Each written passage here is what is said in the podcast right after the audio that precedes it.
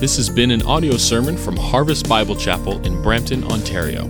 For more information about our church or to contact us, please visit harvestbrampton.ca.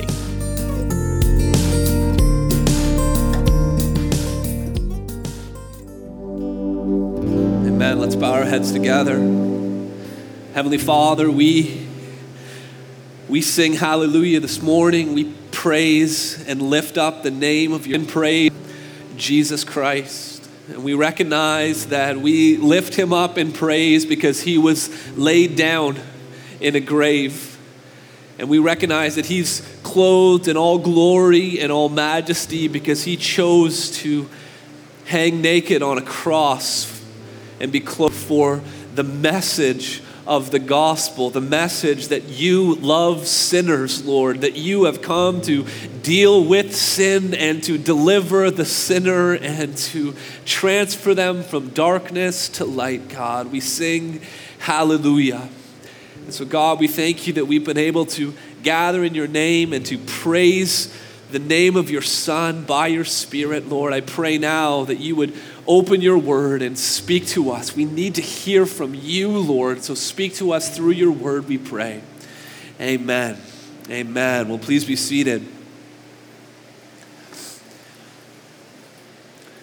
It's the sound of uh, waves roaring as they gently wash up on the shore of a beach. It's the sound, the sizzling syncopation of a burger when it's placed on a red hot grill. It's the laughter of children who are celebrating two months of emancipation from education. It's, the, it's that hypnotic rhythm of your neighbor's pulsating sprinkler.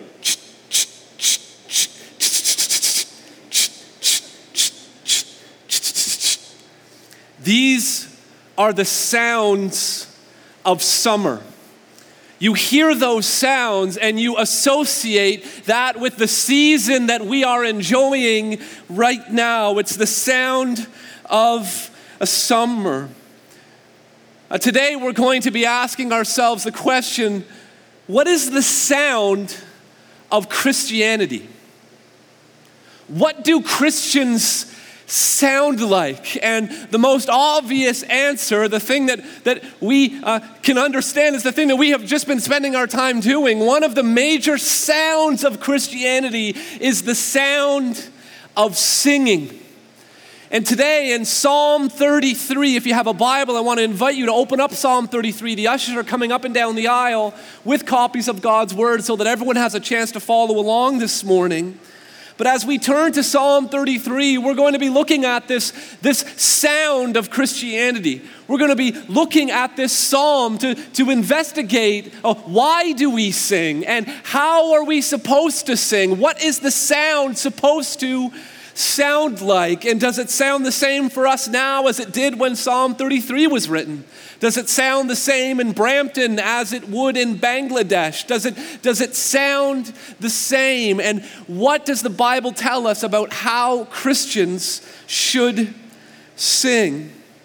So if you take a look at Psalm 33 and verse 1, it begins by saying, Shout for joy in the Lord, O you righteous. Praise befits the upright. Now, most Psalms begin with a little title, some musical instructions or some information about the author or the context in which this, the Psalm was written. But if you notice, Psalm uh, 33 has, has no title, no introduction. And verse 1 actually is almost the same as verse 11 of Psalm 32. Uh, Psalm 32 talked about the, the blessedness of being forgiven, about how life is not about being a good person, it's about being a forgiven person. And Psalm 33 continues right along with that theme. In fact, some scholars believe that Psalm 32 and Psalm 33 were, in fact, the same psalm because the, the same theme follows throughout. Psalm 32 talks about what it means to be forgiven, and then Psalm 33 is all about the response now that our hearts have been forgiven, what now is going to come out of our mouths? And Psalm 32 ends with saying, Shout for joy. And Psalm 33, verse 1 says that we are to shout for joy. And so the, the beginning of the psalm answers this question. It answers the idea of how we are to worship. It says that we're to, we're to shout for joy. And so the psalm begins with, with looking at how Christians are supposed to worship. What is this sound supposed to sound like? Take a look at verse 2. It says, Give thanks to the Lord with the lyre, make melody to him with the harp of 10 strings. Now, we don't have any lyres or harps on the platform uh, here this morning. The important thing is not the actual instrument, but the, the encouragement of believers to use instrumentation in their worship. Then it says in verse 3 sing to him a new song, play skillfully on the strings with loud shouts. Verse 3 is going to tell us three things about how we are supposed to worship. Here's the first one we're supposed to worship with songs that are new. With songs that are new. It says, sing to the Lord a new song. Now, listen, if Christians weren't supposed to sing old songs, then we wouldn't have the book of Psalms. Because the book of Psalms, that's about as old as you can possibly get. And these are songs that we have preserved. So Christians by no means want to get rid of old songs because of the Psalms themselves, because of that beautiful song, Rock of Ages, Cleft for Me, that we sang this morning. Those are old songs. And we're not saying we need to get rid of old songs, but the old songs actually tell us to sing new songs. Because God is always doing something new. And God has demonstrated his faithfulness to our lives in the last seven days that, that we weren't able to sing about seven days earlier. And so we sing new songs because God is always doing new things. He is never changing, but we are always learning more and more about Him. Some of us are just so stuck in this idea of, you know, after Abraham Lincoln was assassinated, all good songs stopped being written. And, and some of us are so stuck in the past that it needs to be played on an organ, and unless it's written by, by Isaac Watts or, or, by, or by one of the Wesley brothers, I don't want to sing it. And listen, we love those songs, we cherish those songs. But we are told to sing to the Lord a new song. Uh, furthermore, in the book of Revelation, we're actually given a sneak peek into the set list of the kinds of songs that we're going to sing. And in Revelation 5 9 and in Revelation 14 3, they're told they, we're told they sang a new song to the Lord. So in heaven, we are going to be singing new songs. We are commanded to sing to the Lord a new song. But then it says to play skillfully on the strings. So we need to sing with songs that are new. Secondly, we need to sing with musicians that are skillful musicians that are skillful. And I'm so thankful for Jameson Evenden and for the team of musicians that are so skillful and gifted. Listen, they have a heart for the Lord, but they have hands that can play and voices that can sing and the way that they lead us. And I don't know about you, but I've been in some worship settings where the self esteem of the person up here has been a higher priority than the worship of the people out there and the person simply does not have the skill or the ability to play in such a way that would lead other people in worship. And that can be a massive distraction. And so it is, it is called upon among believers to have skillful musicians to play as God's people sing, to accompany the singing. So, songs that are new, musicians that are skillful, and also make note of this shouts that are loud. Shouts that are loud. It said, it says, and with loud shouts at the end of verse 3. Psalm 33, verse 1 begins with shout to the Lord. Now, there is always an appropriate time and place for raising the volume of our voices or lifting it up in a shout, but nonetheless, the gospel is just too awesome to be communicated in monotone. That it, there is something that, that is just so great about who God is and what He has done that is just not appropriate for us just to kind of murmur through the music. It's, it's, it's so powerful that it causes us to want to sing with everything in our being. And so, whether you're new to harvest or been coming for a long time, I've said this many times sing loud. And if you can't sing, that will just make the good singers sing louder to drown you out. And we are all called upon to sing songs that are new, to be led by musicians that are skillful, and to shout our praise to the Lord. And so that is how, but listen, it's not just about the mechanics. We, we have not truly worshiped if we simply sing a new song, have some skilled musicians, and sing as loud as we can. That is, that is simply the mode, or that is simply the, the, the outworking of worship. But why do we worship? That's what the rest of the song zeroes in on. So we've looked at how we worship. Now let's talk about why we worship. And that begins at verse 4. Take a look at it with me. It says, For the word of the Lord is upright, and all his work is done in faithfulness. He loves righteousness and justice. The earth is full of the steadfast love of the Lord. Why do we worship? Why do we worship the Lord? What, what is it about him that causes us to want to shout? What, what, what is so beautiful about him that it's only fitting that skillful musicians playing beautiful music would cause us to worship Him? What is it about it that every single week we have a desire to want to sing something new because we've learned something new about how great He is? Well, here's the first thing about why we worship is because God is good. God is good. Notice how in verse 4 how God's word and God's works are interconnected. For the word of the Lord is upright, and all his work is done in faithfulness. You see, we as human beings, we're pretty good at talking the talk. Even sometimes, even our words are not upright. But we always tend to say, oh, this is how it ought to be done, or this is how I always do things. But then when you actually take what some people say and then take a look at how those people live their lives, is the what we say doesn't always line up with what we do, but that is not true with God. His word and his work are always in perfect harmony. The great Presbyterian preacher and com- commentator James Montgomery Boice summed up this passage so beautifully. He said, uh, God's words and God's works always go to de- together. How different it is with us. We say one thing and do another, so that we are inconsistent at best and hypocritical or blatantly dishonest at worst.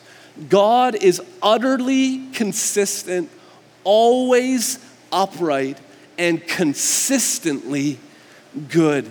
In his words and his works, God is good to us.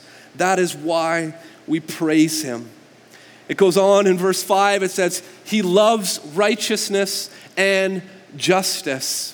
I got to admit that sometimes when I have to do the right thing, I don't always love that I'm doing it when I have to change a wet bed at 1:30 in the morning like I had to last night, I, I did what was right. I did what a parent should do. I looked after my son. I made sure he had new pajamas on. I changed his bedding, but I did not love doing that.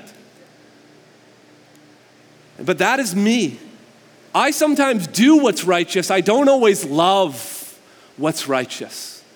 But every time God does something good, He loves doing it. Every time God does something right, He loves doing it because He loves righteousness and justice. And then the earth is full of the steadfast love of the Lord. The whole earth is full of God doing what is right and what is good saying and doing what is right and what is good and loving it while he does it. Jesus said this in Matthew 5. He said, Let me tell you about my Father. He said, My Father causes the sun to rise on the righteous and the unrighteous. My, my Father causes the rain to fall on the just and on the unjust. And so, because the sun came up today, because we're hoping for some rain soon, I hope, when that rain finally comes, it will fall on us because God is good and He loves to do what is good. And that is why we worship Him because God is good. Secondly, make note of this because God is creator. God is creator. Why do we worship? We worship because God is creator. Verse 6 By the word of the Lord, the heavens were made. And by the breath of his mouth, all their host. He gathers the waters of the sea as a heap. He puts the deeps in storehouses. Let all the earth fear the Lord. Let all the inhabitants of the world stand in awe of him. For he spoke, and it came to be. He commanded, and it stood firm. We worship the Lord because He created everything. He created this world. He created all of us. And we're, we're told in verse 6 and verse 9 the means by which God created the earth. All He did was speak. Verse, verse 6 says, By the word of the Lord. Verse 9 says, For He spoke and it came to be. That is the power of God. For the last um, 50 or 60 years, the scientific world has taken a dramatic shift in its approach to the origin of the universe. And this concept, this idea, which is relatively new to science, this idea of a Big Bang this idea, this evidence that the world, the universe, is in fact expanding, which points to the fact that it once started as something very small and very simple. And, and there is this idea of a big bang a big bang that, that brought about the existence of the universe. And that's something that is new to the scientific world over the last 60 or 70 years. That's new to the scientific world, but it's not new. It's not new at all to the Christian faith. We don't call it a big bang, we call it a big voice. There was a big voice that said, Let there be light. He spoke, and in six days, he just spoke, Let there be light. Let there be a sun and a moon. Let there be an earth. Let, let there be land. Let it be filled with life. And then he fashioned us, he created each and every one of us. This is why we worship him. That's why it says in verse 8, let all the inhabitants of the world stand in awe of him to worship him because he spoke and it came to be. Now, some of you are here, to, are here today, you're just thinking, that's just too incredible for me to believe. That's not what I learned in my high school biology class or my university program in science. And I understand how difficult it may be for someone who's only heard it one way to even entertain the idea that everything around us is here simply because God put it here. I was uh, reading a, a book by a Norman Geisler this week, and he, he got me thinking about this illustration. Just picture a, a Christian and uh, an atheist walking through the woods over on El Dorado Park. And as they're walking through the woods along the trail, they spot off in deep into the forest. They see something, and so they walk over to it and on a bed of pine needles, there is a very small water balloon. One that you can just fit in your hand, and the, the moisture, the condensation is on the, the rubber of the balloon, and it's, just, it's like it's been placed there. And the statement that comes out of the Christian's mouth and the atheist's mouth as they look at this water balloon sitting there, they both say simultaneously, I wonder who put that there. And then the Christian turns to the atheist and said, If that water balloon were the size of a basketball, would you wonder who put that there? And the atheist says, Yeah, yeah, of course I would if, if that water balloon were as tall as that tree over there, would you think the same thing? Would you wonder who put that there? Yeah, I'd really, I'd actually be more interested in who put it there. If the water balloon were the size of all of El Dorado Park, would you wonder who put that water balloon there? Oh, the atheist is starting to get annoyed. Of course I would. I mean, the bigger it would get, the more interested I would want to know who put that here. What if the water balloon were the size of the whole world? Would you wonder who put it there? The atheist, by this point, is just exasperated. Why do you keep asking me about this ever increasing giant water balloon? And the Christian just simply says, Because we're standing on it right now. A water balloon placed in the middle of a forest, there's got to be a cause for it being there. There had to have been an intelligent being who filled it up with water, stretched it out, tied it up, and placed it there carefully. That couldn't have happened randomly. When you see design, when you see intention, you wonder, you ask the question who put it there? And all around the world, all around this universe, we see design, we see care, we see intelligence. And so, if you're going to wonder, why did someone put a water balloon there? You also have to wonder, why is the universe here? Why is the world there? God is our creator.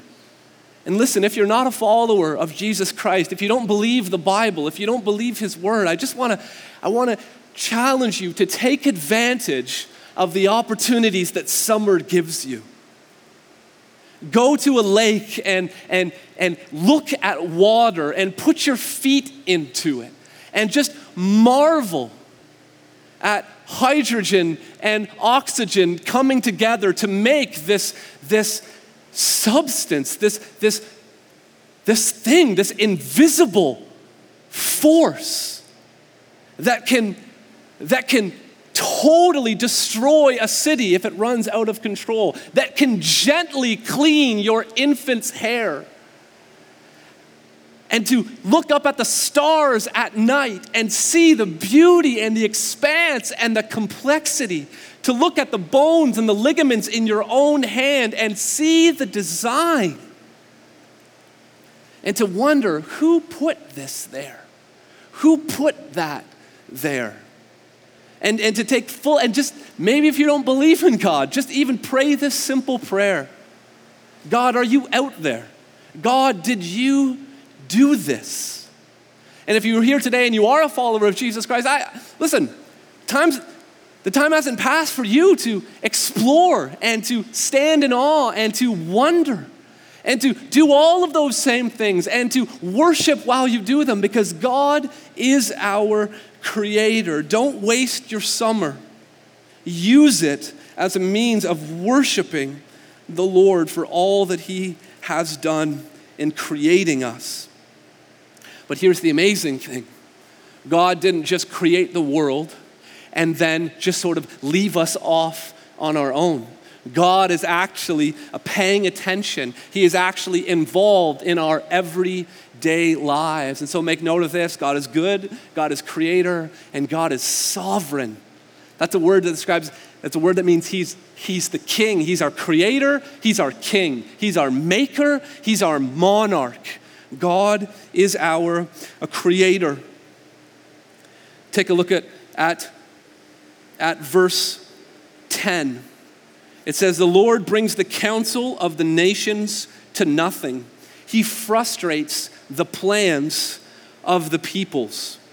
And then it goes on to say in verse 11, The counsel of the Lord stands forever, the plans of His heart to all generations. When this psalm would have been written, some of the major nations in the, in the area vicinity surrounding Israel would have been a Philistia, where the Philistines were, or Moab, where the Moabites, or the, the Ammonites down in, in Ammon. And at different times, these nations seem to have a great plan. They seem like no one could ever stop them. But God's word tells us in verse 9 the Lord brings the counsel of the nations to nothing. He frustrates the plans of the people. When this psalm was written, the world really hadn't seen a, a superpower like was about to come on the scene a few centuries later. A superpower like the Assyrians, who were going to just move westward and just destroy and pillage nation after nation, city after city. The, the world had yet to see a, a, mighty, powerful nation like the Babylonians who were going to come and take God's people out into exile, yet to see a world power like the Medo Persians, like the Greeks, like the Romans. But even, even centuries after Psalm 33 was written, that the Lord brings the counsel of the nations, these plans of these nations seems like no one could ever defeat them, no one could ever destroy them. We see that it's not a king or a president or a ruler, who actually determines the fate of a nation. It is the Lord who does that. So he talks about the nation's plan in verse 10, and then verse 11 talks about his plan. The counsel of the Lord stands forever, the plans of his heart to all generations. What is God's plan? They only had a very small picture of God's plan when Psalm 33 was written. You see, the plan began in the book of Genesis. After Adam and Eve sinned and rebelled against God, it was God's plan. The plan of God's heart was to bring God's people who had run away from Him to bring them back to Him. The plan started with one man named Abraham. And out of Abraham, they grew into a great nation, but that nation found themselves enslaved in Egypt. And the counsel of Egypt, the plans of Egypt seemed like they could never be defeated, but God brought the counsel of the Egyptians to nothing and used a simple slave people, used a, a, a prince turned shepherd to lead the people of Israel out of Egypt. All part, this is the plan of God's heart. And he placed them into a great nation. And he put a king in ahead of them, David, who probably wrote Psalm 33. And that was God's plan, but there was more, there was disobedience and rebellion all along. And those great empires came and they swept away the north part of the country. They swept away the south part of the country into exile. It seemed like God's plan was over, but as it says in verse 11, the counsel of the Lord stands forever. And after 70 years of exile, the people found themselves coming back to the promised land, all to set the stage for God's ultimate plan to send his son, Jesus Christ, as a sacrifice for us. And what was the counsel of the nations? What were the plans of the peoples? Well, the leaders of the people of Israel teamed up with the leaders of the people of Rome and they crucified Jesus, thinking, well, we're done with him once and for all. But the Lord brings the counsel of the nations to nothing. And three days later, Jesus rose again so that we could be saved and forgiven for our sins. That is the plan of God's heart. Has your heart responded to the plan of God's heart today? Have you placed your faith in Jesus Christ? In verse 12, it says, Blessed is the nation whose God is the Lord. And God had a plan for the people of Israel, still has a plan for the people of Israel. But now He's created this new nation, this, this holy nation that is made up of people from all kinds of nations. And we are the ones trusting in the Lord. We certainly do not live in a country that is trusting in the Lord, but we ourselves are a country within the country. Our citizenship is in heaven, and we ourselves are trusting in the Lord. Blessed is the nation whose God is the Lord, the people whom he has chosen as his heritage. That is us. That is us that God has chosen for his heritage. He's sovereign. He has this ultimate plan. Look at verse 13. The Lord looks down from heaven. He sees all the children of man. From where he sits enthroned, he looks out on all the inhabitants of the earth. He who fashions the hearts of them all and observes all of their deeds. Notice the repetition of all, all, all. God doesn't miss a thing. He is paying attention to every detail of our lives. Verse 16 The king is not saved by his great army, a warrior is not delivered by his great strength. The war horse is a false hope for salvation, and it is by its great and, and by its great might it cannot rescue the Christian can go into any situation, even if the numbers are against us. If we have God on our side, we always have an, an overwhelming majority.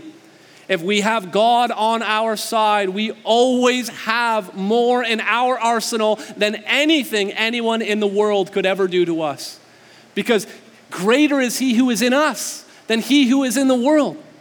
And so, even when things are stacked up against us, we can confidently move forward. We can even stand alone if we need to, because God is with us.